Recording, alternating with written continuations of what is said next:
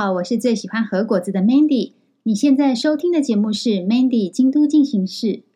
牛年春节快到了，过年全家团圆，欢喜围炉。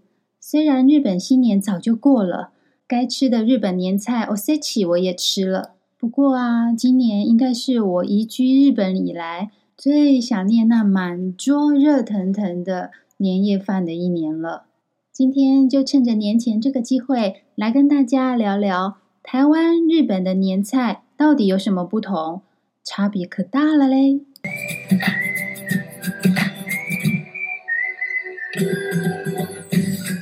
你现在收听的节目是 Mandy 京都进行式，这一集跟大家聊聊日本和台湾的年菜文化。日本年菜有五大特色。第一，日本的年菜是冷的。日本过年要吃的年菜叫做 Osechi 御节料理，最大的特色就是很多样，而且是冷菜。为什么呢？有此一说，原本是让掌厨的人可以休息三天，大年初一到初三不用下厨，所以呢，御节料理都在年底最后两天先做好，然后用保鲜期比较长的调理法做成，这样就可以耐放。另外还有一说是这几天神明会来到家中，那如果我们点火烧菜会惊动神明，这样子大不敬啊，所以就吃冷的饭菜。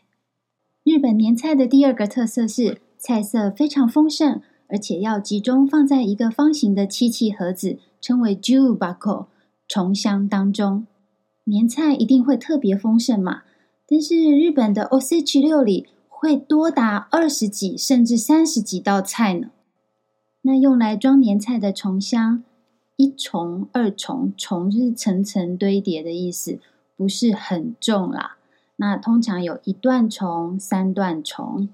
接下来是日本年菜的第三个特色是奇数，因为日本人喜欢奇数，这跟他们的阴阳思想有关。对日本人来说，奇数是阳，阳是日。日就代表着力量，还有缘起。过年年菜这么重要，当然是奇数喽。比如十五道、二十一道、三十一道这样。三十一道吃得完吗？吃得完，别担心，因为要吃三天啊。而且日本年菜分量比较少，走精致小巧路线。第四个特色是除夕要吃荞麦面。对日本人来说，除夕夜大部分都是晚餐简单吃一下，一边看红白歌合战特别节目，一边注意时间，准备要吃荞麦面了。荞麦面才是除夕夜的重头戏哦。日本人特别称为 Toshikoshi Soba，跨年荞麦面。顾名思义，就是要在子夜十二点以前吃。细细长长的荞麦面条，象征健康长寿。日本年菜的第五个特色是。神人共食文化，御节料理本来是供奉神明的神饌，称为御节供，现在变成了正月料理的专用名词。日本人在过年时用的筷子跟平常不一样，是两头尖尖的柳柱，柳树的柳，柱就是筷子，表示一边给人吃饭用，另外一边是给神明用。大家怀着虔敬和欢喜的心情享用御节料理。一边吃一边感谢神明来到家中，保佑大家这一年平安健康。这就是神人共食文化。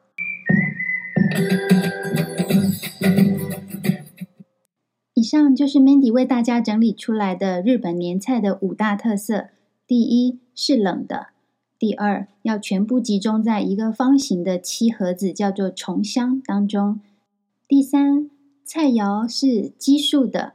比如说十七道菜、二十七道菜这样。第四，除夕夜一定要吃跨年荞麦面。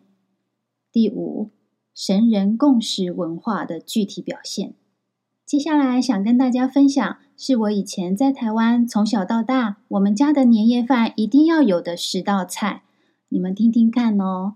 第一，火锅；第二，火锅料必备长年菜、灯泥菜。假霸哩，然后还有丸子类，象征事事圆满。第三，要煎一条白鲳鱼，象征年年有余。我们家都吃白鲳鱼，然后我妈就是说，哎，白鲳鱼越来越难买了。第四，烤一只全鸡，鸡的台语“鸡”发音类似“几给灰啊家”，所以呢有家里兴旺的意思。第五，要吃卤猪脚，猪猪事大吉嘛。第六，吃元宝就是吃水饺啦。第七，必备的是萝卜糕，萝卜好彩头。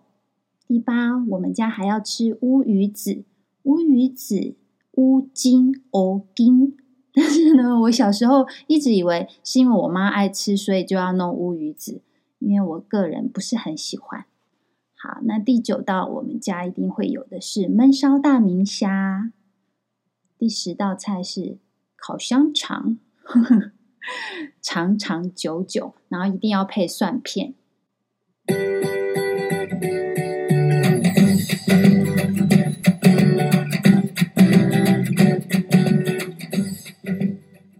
虽然日本新年假期早就结束，现在二月上旬，大家都在吃巧克力，西洋情人节嘛。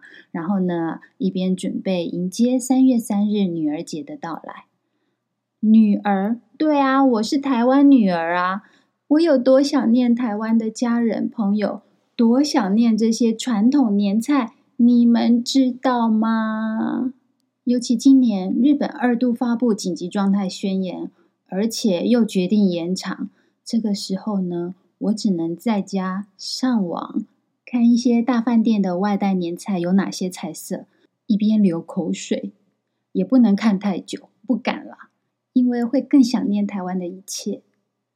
节目最后要谢谢大家这些年来对 Mandy 的鼓励和支持，还有刚刚接触到这个频道。或者是在网络上看过我的一些文章的朋友，相逢就是有缘，衷心祝福大家牛年大吉，日日平安健康。